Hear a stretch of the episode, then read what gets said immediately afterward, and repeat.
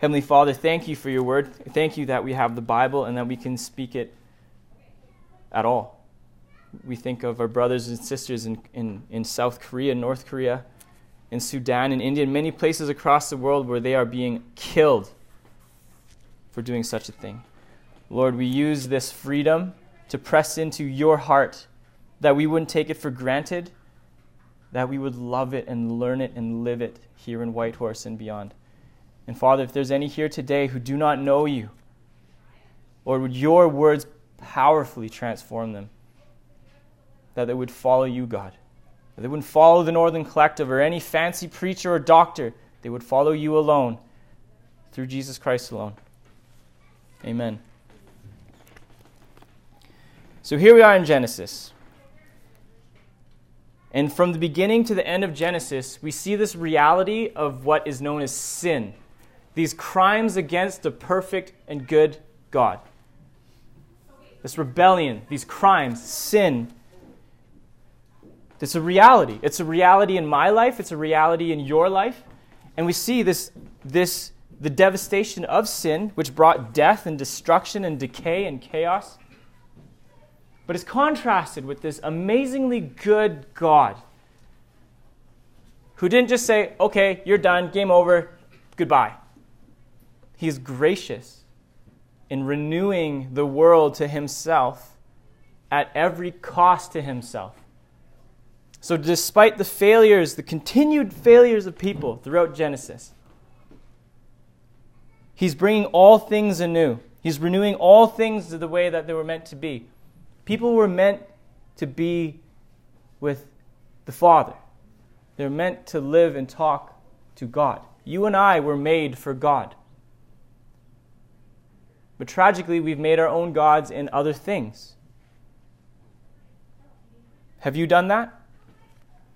Who do you follow? Do you follow God? And generation after generation, as these people continue to rebel and sin against God, God has made a promise to his people that I will renew all things. He made a promise to a man named Abraham that through him there would be descendants as numerous as the stars. And then we meet another man, Isaac. And then another man, Jacob, and we hear stories of their life. And so, so we've been hearing a lot about Jacob. Jacob is the central character of what we've been learning in the past few chapters.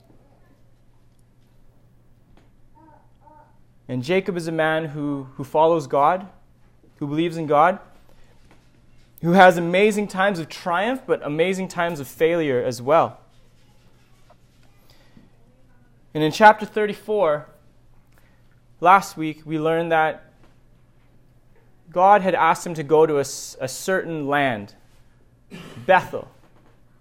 God tells Jacob, You need to go to this promised land. This is where you need to go. Take your family, take your livestock, take your household, and go there. But he doesn't quite go all the way there. He, he, he camps about 20 miles outside of Bethel. And it has devastating consequences. His, his half hearted obedience, which is full disobedience, caused chaos and destruction. Chapter 34 is full of lust. Jacob's daughter is raped. It's full of murder. When Jacob's sons, two, uh, two sons, find out that their sister Dinah had been raped, they go and kill numerous people in the city. It's a chapter full of deceit and lies and wretchedness. It's because Jacob did not obey God by entering into the land he commanded him to go. Chapter 34 is horrific. It is literally a godless chapter. If you were to go back and read chapter 34, there's no mention of God whatsoever. He's not named as, as Yahweh, as God, as any. There's no mention of God in chapter 34. But here we're in chapter 35, and it's almost completely different than chapter 34 we have several references to God. It's filled with references to God. There's 11 direct references to God in chapter 35. chapter 34, there are none. So it's the story of renewal. Jacob's renewed relationship with his heavenly Father. And God is renewing his world in the midst of the failures of humanity. God is renewing his world in the midst of the failures of humanity. Do you believe that? That is our sole hope. Because if we look at our lives, if I look at my own life, I am a failure. And I continue to fail. I continue to fail my family, my heavenly Father, my church. But God is faithful to renew the world in the midst of my failure, in the midst of your failure. That's amazing grace. And how sweet is that sound? So here we are in chapter 35, verse 1. Then God said to Jacob, Get ready and move to Bethel and settle there. Build an altar there to God who appeared to you when you fled from your brother Esau. So what's happening here is God is renewing our attitudes. God is renewing our attitudes. Jacob obeys God. Not partially, fully. Jacob stepped up and he took charge, and he's giving instruction to his people. Verse 2. So Jacob told everyone in his household Get rid of all your pagan idols, purify yourselves, and put on clean clothing. We are now going to Bethel, where I will build an altar to the God who answered my prayers when I was in distress. He has been with me wherever I have gone. What a contrast to our previous chapter, where when his sons had killed who knows how many people, Jacob's primary concern was his own well being and his own reputation. But now, but now he's renewed. He commanded his people to get rid of all your idols, all the things that you are calling gods. Get rid of those. Purify yourselves and put on clean clothing. Jacob commanded his people to change their clothes. That's a unique that's a unique phrase in the Old Testament. Nowhere else does that appear in the New Testament or Old Testament, sorry, where there's this command from someone to change their clothes because it's symbolizing this renewal of their attitude from unimaginable horror and almost a godless state to obedience to their God. There's a renewal. Verse 4 So they gave Jacob all their pagan idols and earrings, and he buried them under the great tree near Shechem. As they set out, a terror from God spread over the people and all the towns of that area, so no one attacked Jacob's family. Eventually, Jacob and his household arrived at Luz, also called Bethel, in Canaan.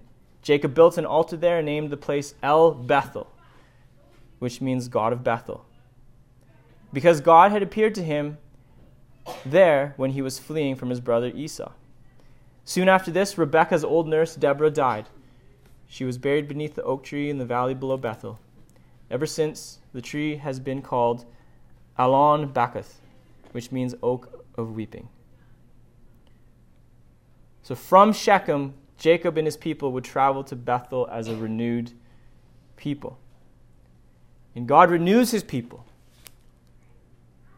He renews us by making promises to his people. God renews by making promises to his people. Verse 9 Now that Jacob had returned from Padan Aram, God appeared to him again at Bethel. God blessed him, saying, Your name is Jacob, but you will not be called Jacob any longer. From now on, your name will be Israel so God renamed him Israel. So, right here, God transforms Jacob's name to Israel. But you're thinking, some of you, didn't that already happen? Didn't, didn't this strange wrestling match occur and his hip got put out of joint by this person that we realize is God? And then this person renames Jacob Israel? Didn't that already happen? Yes, it did, smart student of the Bible.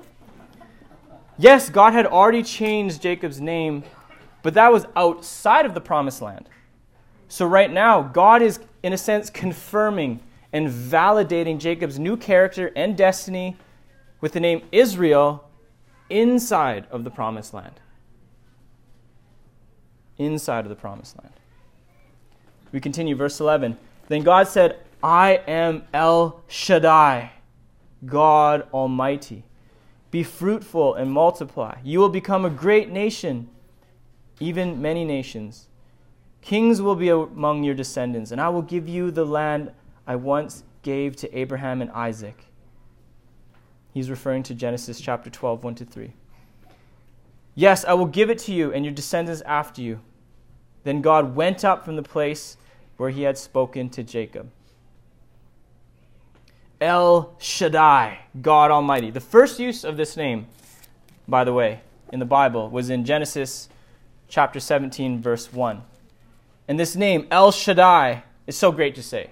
I just will say it continually. El Shaddai signifies God's power and his sovereignty.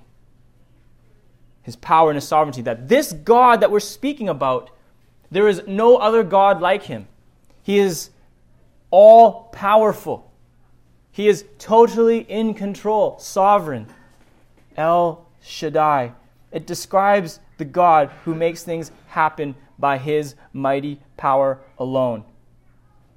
He is the one who, fill, who fulfills every promise. It is El Shaddai, God Almighty, who now renews Jacob and his people. There is no other God other than God Almighty Himself. And in a world where it tells you there's multiple religions and multiple gods, it is a false statement. It is a false claim. There is one God, God Almighty, the God of the Bible. Everyone else is a false God.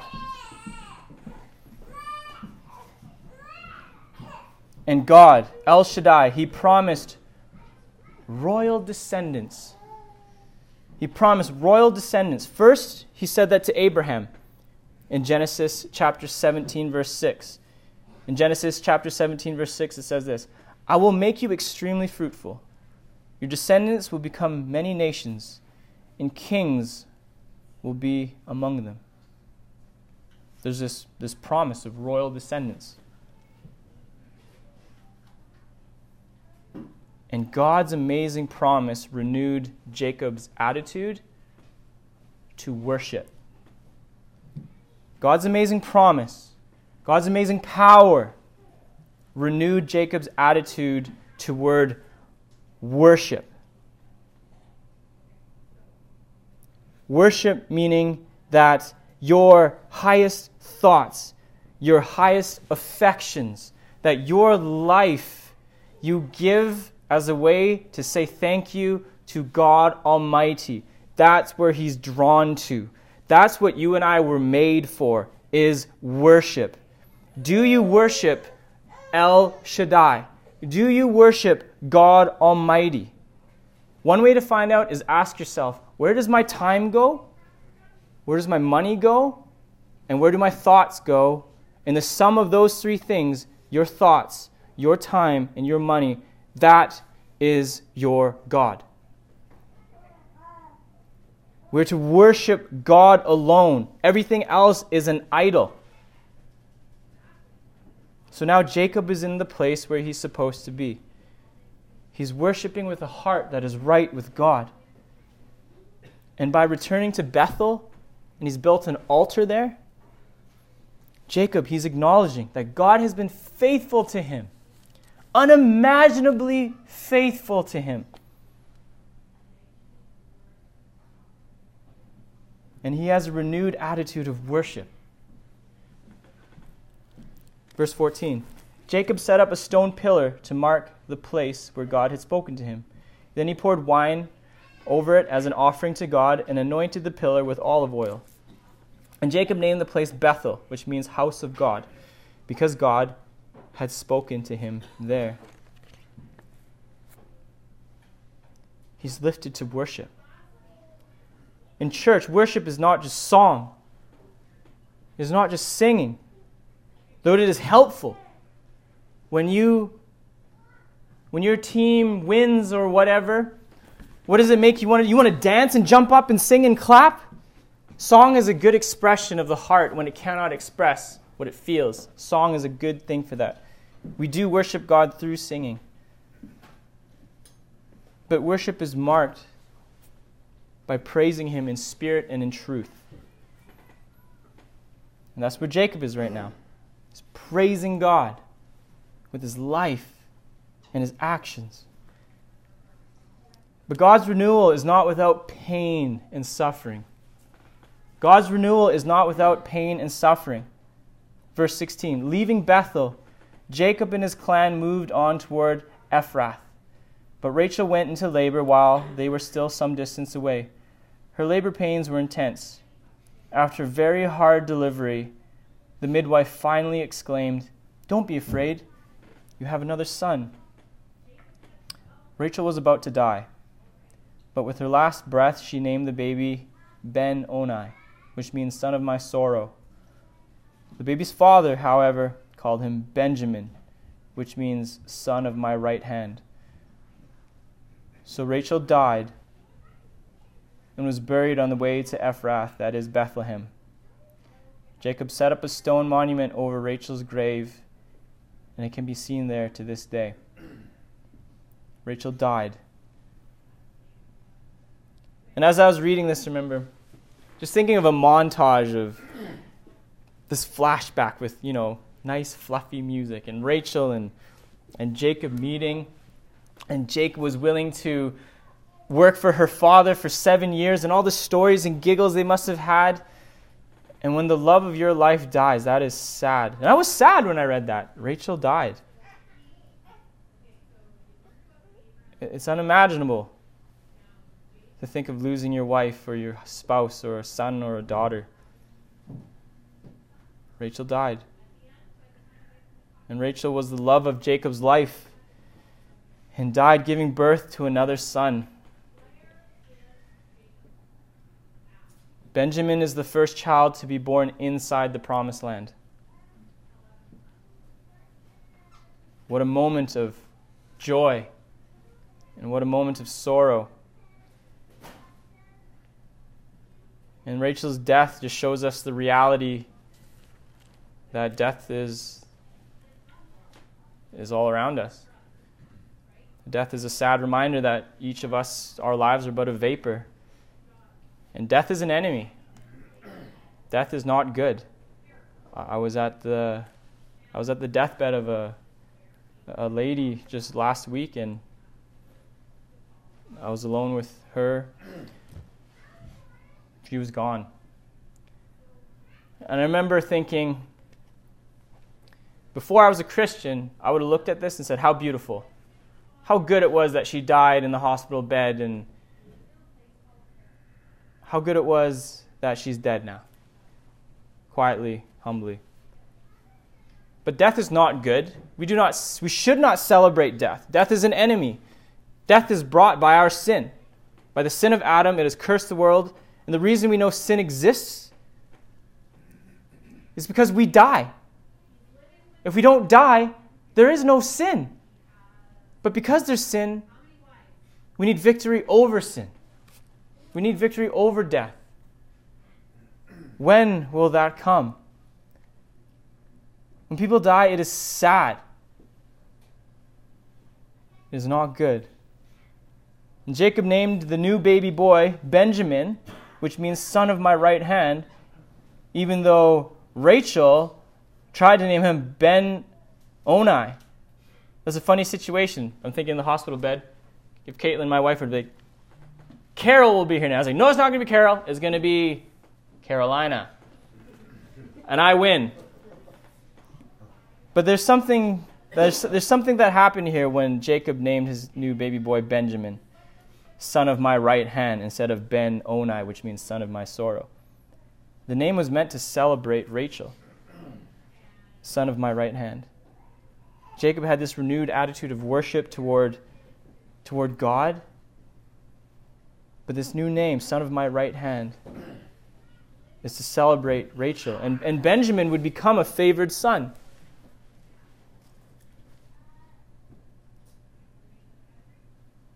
He had this renewed sense of worship, but pain and suffering and death come with the territory. And many of us are too familiar with that. And we long for the day when there is no death. And God's renewing his world. He is, as we read through Genesis. Yet it occurs in the midst of people's sin. God's renewal occurs in the midst of people's sin. Verse 21. Then Jacob traveled on and camped beyond Migdal Eder. While he was living there, Reuben, Jacob's oldest son, had intercourse with Bilhah, his father's concubine. And Jacob soon heard about it. Here, Reuben believed that with Rachel's death, and Rachel had the servant Bilhah, Reuben believed that Bilhah would become the favorite. Now, we're in a very odd situation here. Jacob has two wives. He has Rachel and he has Leah. And so Reuben is the son of Leah. Leah was the not so beautiful daughter. Rachel was the super beautiful daughter. And Jacob loved Rachel. And he wanted to marry Rachel. But Leah and Rachel's father tricked Jacob, and now has two wives. And Reuben is one of Leah's sons. So Reuben seduced his father's concubine, which is somewhat like a, like a surrogate mother and somewhat like a servant. Reuben slept with her to ensure that she would not rival his mom's position.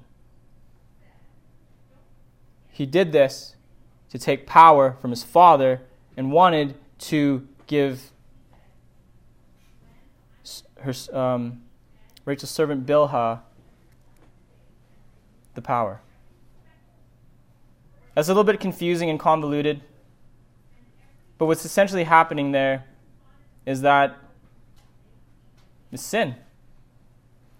Reuben slept with his father's servant to take power from his father because he didn't want his mother to be seen as lowly. And he went and did that. God's renewing the world, but it's in the midst of people's sin. And the chapter continues. These are the names of the twelve sons of Jacob. The sons of Leah were Reuben, Jacob's oldest son, Simeon, Levi, Judah, Issachar, Zebulun. The sons of Rachel were Joseph and Benjamin. The sons of Bilhah, Rachel's servant, were Dan and Naphtali. The sons of Zilpah, Leah's servant, were Gad and Asher. These are the names of the sons who were born to Jacob at Padan Aram.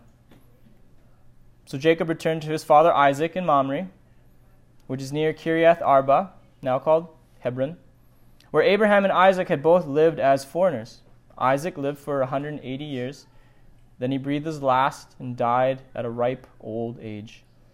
Very ripe, apparently, 180. Joining his ancestors in death, and his sons Esau and Jacob buried him. And now the death of Isaac marks the passing of one generation to the next. Whenever you read Genesis, the sections are broken up in, in phrases like, and these are the generations of. And so when you read something like that in Genesis, it means you're into a new section of generations. So those previous verses we just read in verses 23 and 26, they focus on the descendants of Jacob. But chapter 36 focuses on the descendants of his brother Esau. And the most important thing to realize in what we're about to read in chapter 36 is that these descendants of Esau will become known as the Edomites. And the Edomites will cause all kinds of problems for Israel.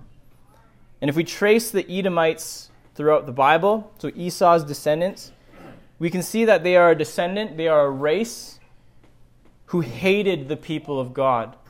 So we have Jacob's descendants and we have Esau's descendants. and they will become enemies.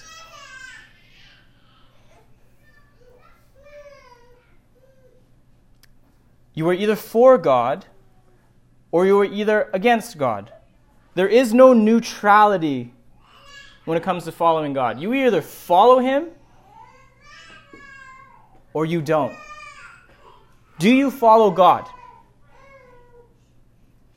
Do you follow God? Which team do you play for? There is no middle ground. And I've already said all other religions are false. Every single one of them, except the one of God Almighty.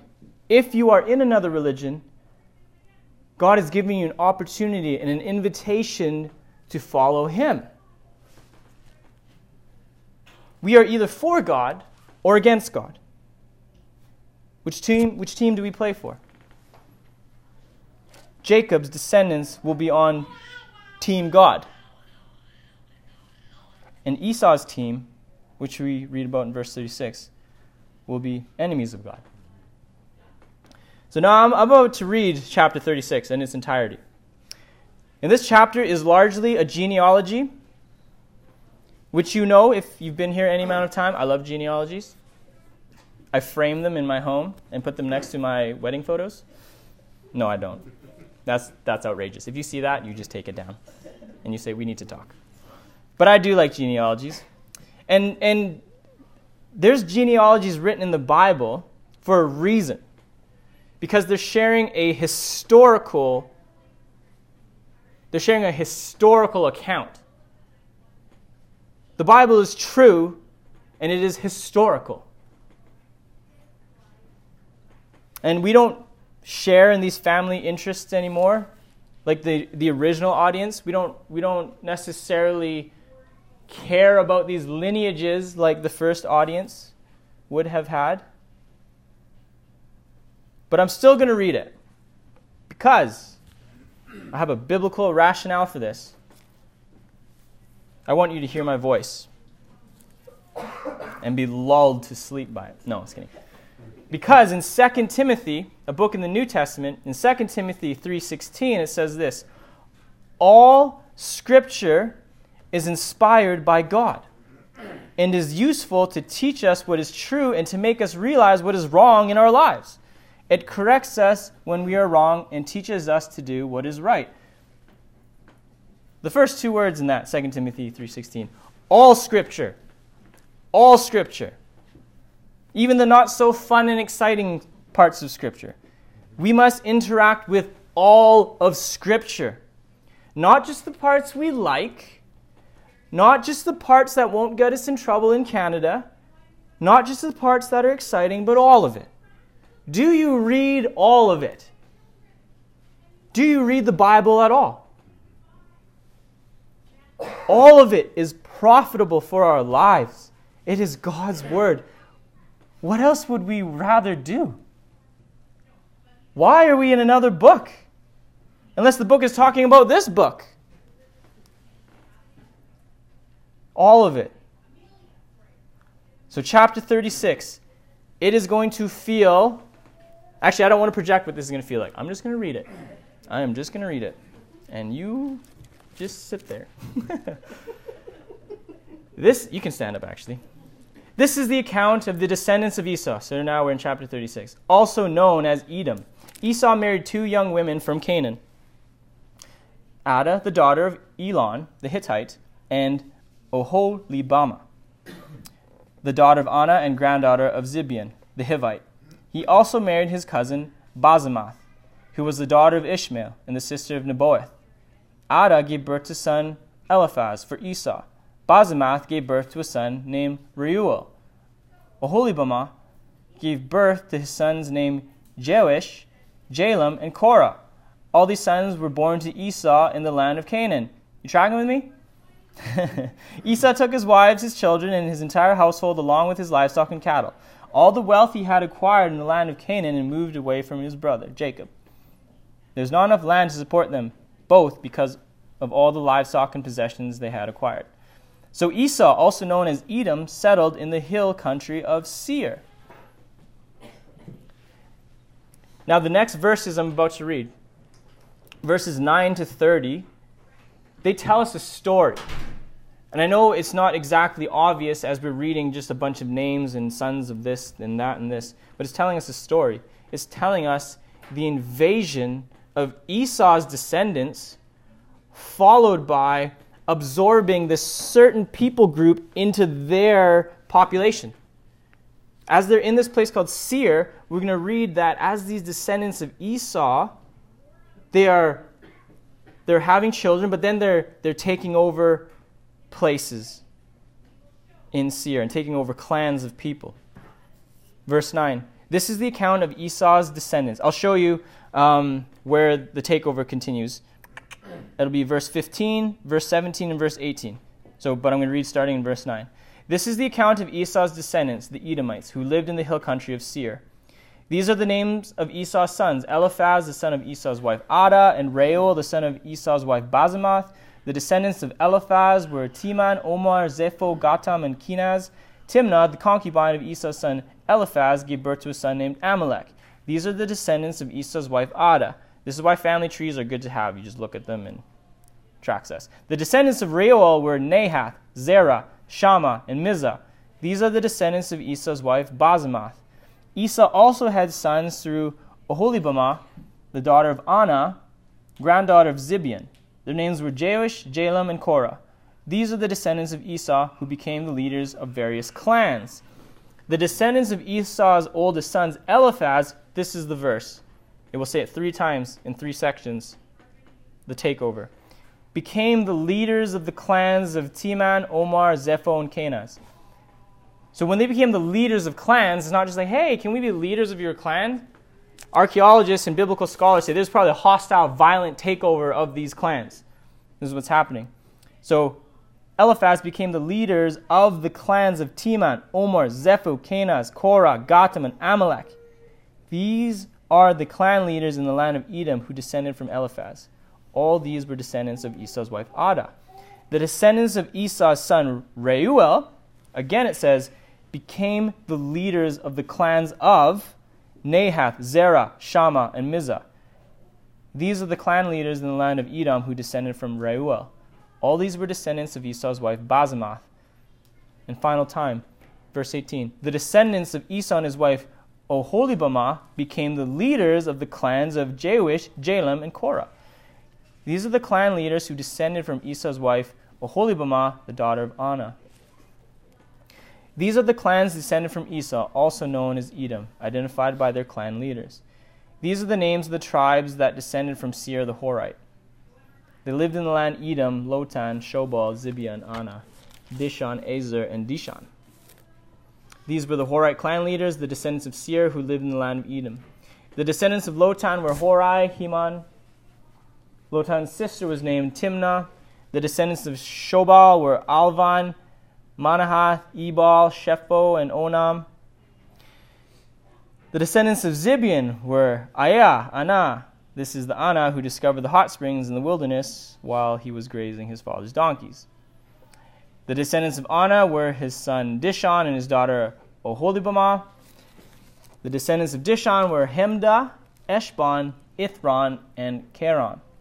The descendants of Ezer were Bilhan, Zaavan, and Akan. The descendants of Dishan were Uz and Aran.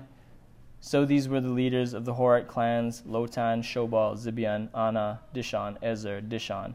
The Horite clans are named after their clan leaders who lived in the land of Seir. Now, this isn't a typical section where you uh, memorize or have on a coffee mug. we continue. We press forward.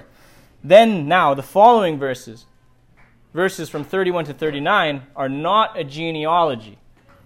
They're actually a list of the eight kings who reigned in Edom. So these do not have any gene- genealogical um, value with Esau, but these are the kings, and this is how the chapter ends. These are the kings who ruled in the land of Edom before any king ruled over the Israelites. Bela, son of Beor, who ruled in Edom from his city Dinhabah. When Bela died, Jobab, son of Zerah from Bozrah, became king in his place. When Jobab died, Husham from the land of Temanites became king in this place, in his place. When Husham died, Hadad, son of Bedad became king in his place and ruled from the city of Avith. He was the one who defeated the Midianites in the land of Moab. When Hadad died, Samlah from the city of Masrekah became king in his place. When Samlah died, Shaul from the city of Rehoboth on the river became king in his place. When Shaul died, Baal-Hanan, son of Akbor, became king in his place. When Baal-Hanan, son of Akbor, died, Hadad became king in his place and ruled from the city of Pau. His wife, Mehetabel, the daughter of Matred and granddaughter of Me-Zahab. These are the names of the leaders of the clans descended from Esau, who lived in the places named for them Timnah, Alvah, Jetheth, Oholibamah, Elah, Pinon, Kenaz, Teman, Mibzar, Magdiel, and Ram. These are the leaders of the clans of Edom, listed according to their settlements in the land they occupied. They all descended from Esau, the ancestor of the Edomites. We'll be having a test on all of these names after this. You will be receiving a Timbit if you do recall all of them. So, Esau's descendants are enemies of God. Why? Because Esau chose to marry a group of people prohibited, he was prohibited to marry the Canaanite women. He married Canaanites. And this decision, this decision would cut his descendants off from God's chosen people and God's promised land. And the Edomites would become enemies of God's people. We read in Obadiah, verse 10 Because of the violence you did to your close relatives in Israel, you will be filled with shame and destroyed forever.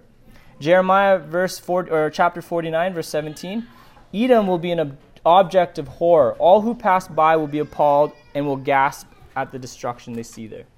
Esau disobeyed God and was not willing to repent. Esau disobeyed God and was not willing to repent. The reality of the scripture is that those who are not willing to repent are cut off from God. Those who are not willing to repent will be cut off from God. And this is the last we hear of Esau. This is the last we hear of Esau. Have you repented from your ways and followed God? We are either for God or we are against Him. We are either for God or we're against Him. I'm not asking for perfection. That is not what Scripture asks for either. But direction. What is your life? Who is your life aimed at? Have you repented from your ways and followed God? And as we read, we've done now chapters 35 and 36. And we must remember that they're not primarily about Jacob and Esau, nor is the Bible primarily about us. We are not the heroes of our own story. We are not the heroes of our own story. God is. That's why, in, that's why in chapters 35 and 36, every chapter before and after, and the whole Bible is about El Shaddai, Almighty God, who renews sinful people and fulfills His word amidst our rebellion. And we must choose to follow God alone. We must choose to obey His commands. We must choose to be renewed by God Almighty. We must. We must. And how is God renewing the world? How will He ultimately renew the world. There's a glimpse of it, of a promised king that would come from Abraham, Isaac, and Jacob. In Genesis 35, verse 11, God says, You will become a great nation, even many nations. King, kings will be among your descendants. And Esau's descendants would try to kill this king. Esau's descendants and Jacob's descendants are at enmity, they're enemies. It was a king, an Edomite king, known as Herod the Great, who would try to exterminate, who actually exterminated many, if not all, of the babies in Bethlehem nearly 2,000 years ago, in attempt to kill the King of Kings. You can read that in Matthew chapter 2. King Herod was of the Edom lineage, and he tried to kill the King of Kings. The reason he tried to kill and successfully did with many of these babies is because there's this promised king coming, and this king didn't want this king to live. This king is Christ Jesus, the King of the Jews, the King of Kings, the King of the cosmos. Jesus Christ is the fulfillment of God's unstoppable plan to renew the world to himself as the way it was supposed to be. God came down in the flesh, and the plan to renew the world lies in the gospel of Jesus Christ, which we proclaim to every man, woman, and child. Follow the king, we say. We say that in India, Singapore, Korea, Indonesia, Hong Kong, Yukon, everywhere across our, our country, everywhere in America. Follow the king. Repent and follow the king. Jesus Christ is the answer in renewing the cosmos, the universe, our lives. And what are we to do? How are we to respond to this news? Do you know him? Do you follow him? If you do, if you do, Romans 12, verse 2 is part of our journey with the King. It says this in Romans chapter 12, verse 2. I'm reading now from the English Standard Version. Do not be conformed to this world, but be transformed by the renewal of your mind, that by testing you may discern what is the will of God, what is good and acceptable and perfect. Our job is to know the will of God, who has revealed himself in his word, and we do so by the scriptures.